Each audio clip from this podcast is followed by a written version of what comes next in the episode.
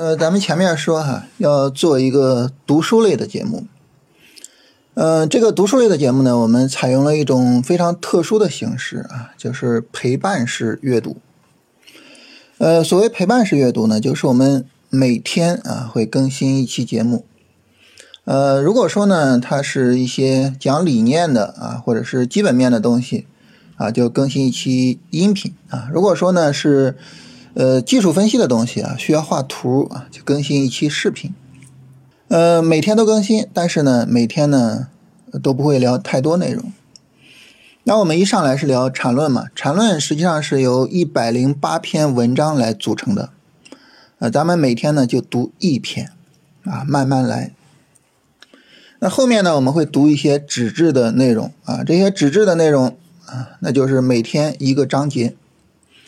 一般情况来说，一本书一个章节大概就是十来页的样子，啊，如果大家跟着去读的话，啊，每天一篇文章或者每天十来页书，啊，总有时间能够读得完。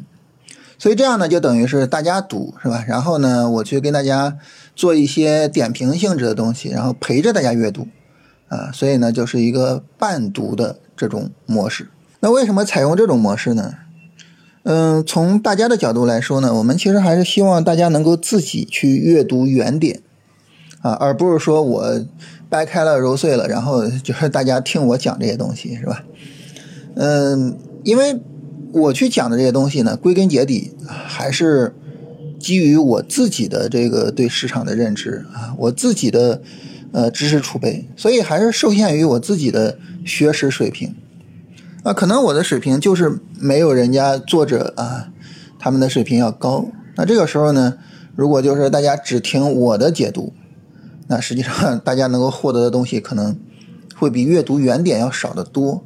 所以我们还是希望呢，大家去读原点。但是为什么我要跟大家去做一些解读呢？这个呢是两个方面的原因啊。第一个方面呢，就是这个原文啊，有些时候确实有一些难懂啊。你像缠论啊，是大家公认的比较难懂的东西，是吧？嗯，再比如说呢，一些国外的经典的书啊，在翻译的时候呢，可能会有一些翻译错误啊，因为翻译者有可能不是职业做交易的啊，他一些专业术语呢可能不太懂，呃，然后可能会搞出来一些错误。啊，比如说像专业投机原理啊，这个有一个做空啊，就被它翻译成了做多啊，正好写反了啊，所以碰到这个时候呢，我们可能会觉得哇，不太理解这怎么回事呢？那如果我能看出来是错误呢，我就可以跟大家说一下，是吧？这是一个方面啊。第二个呢，就是呃，很大程度上呢，我去解读书的时候呢，还是会结合着我们自己的交易方法。啊，你比如说去解读缠论，呃，可能还是会聊啊，我们学习缠论对于我们做龙回头有什么帮助呢？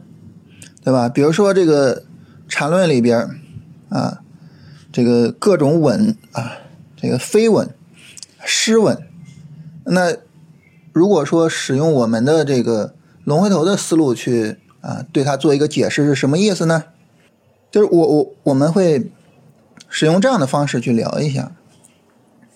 使用这种方式去聊呢，那么实际上呢，就是给大家看一个样本，一个什么样本呢？就是我们怎么样把这些经典的东西，啊，和自己的交易方法相结合，啊，那么大家能够看到，就是我是怎么结合的，可能对于大家去做这种结合啊，也会有一定的启发，因为我们读书啊，归根结底呢。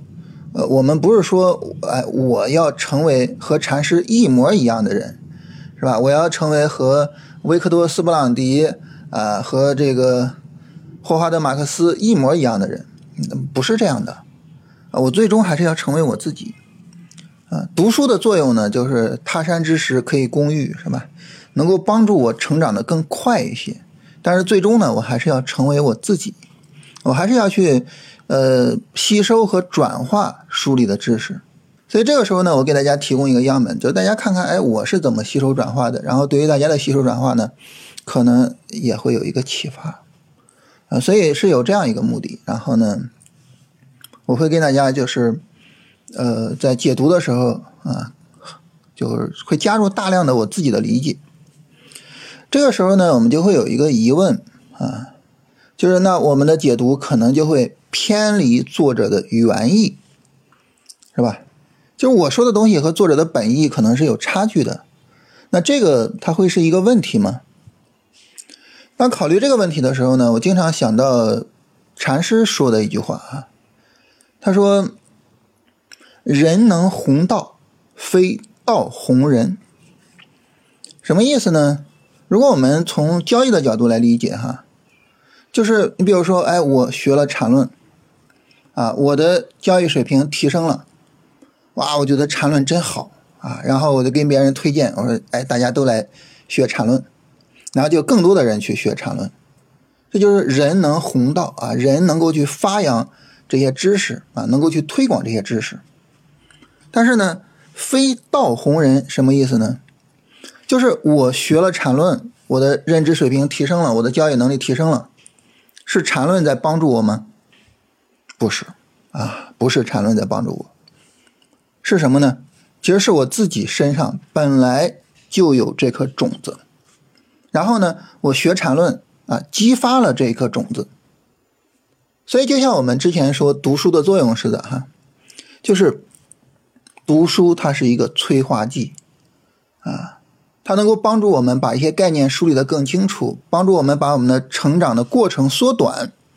但是从本质上来说，成长这个事情还是一个个人化的事情，啊，所以呢，最终呢，我们对于这些东西的理解啊，其实呢就应该是个人化的。很多人说这个禅论不行啊，这个不同的人理解不一样啊，千人千禅。其实呢。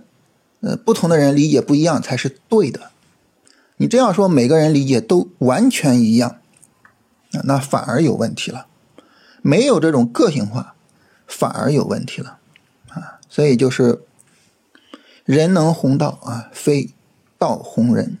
《金刚经》里面呢也有类似的这个论述啊。就当时这个佛祖啊，就问他的弟子说：“当年我在燃能古佛那里听经啊。”有所得吗？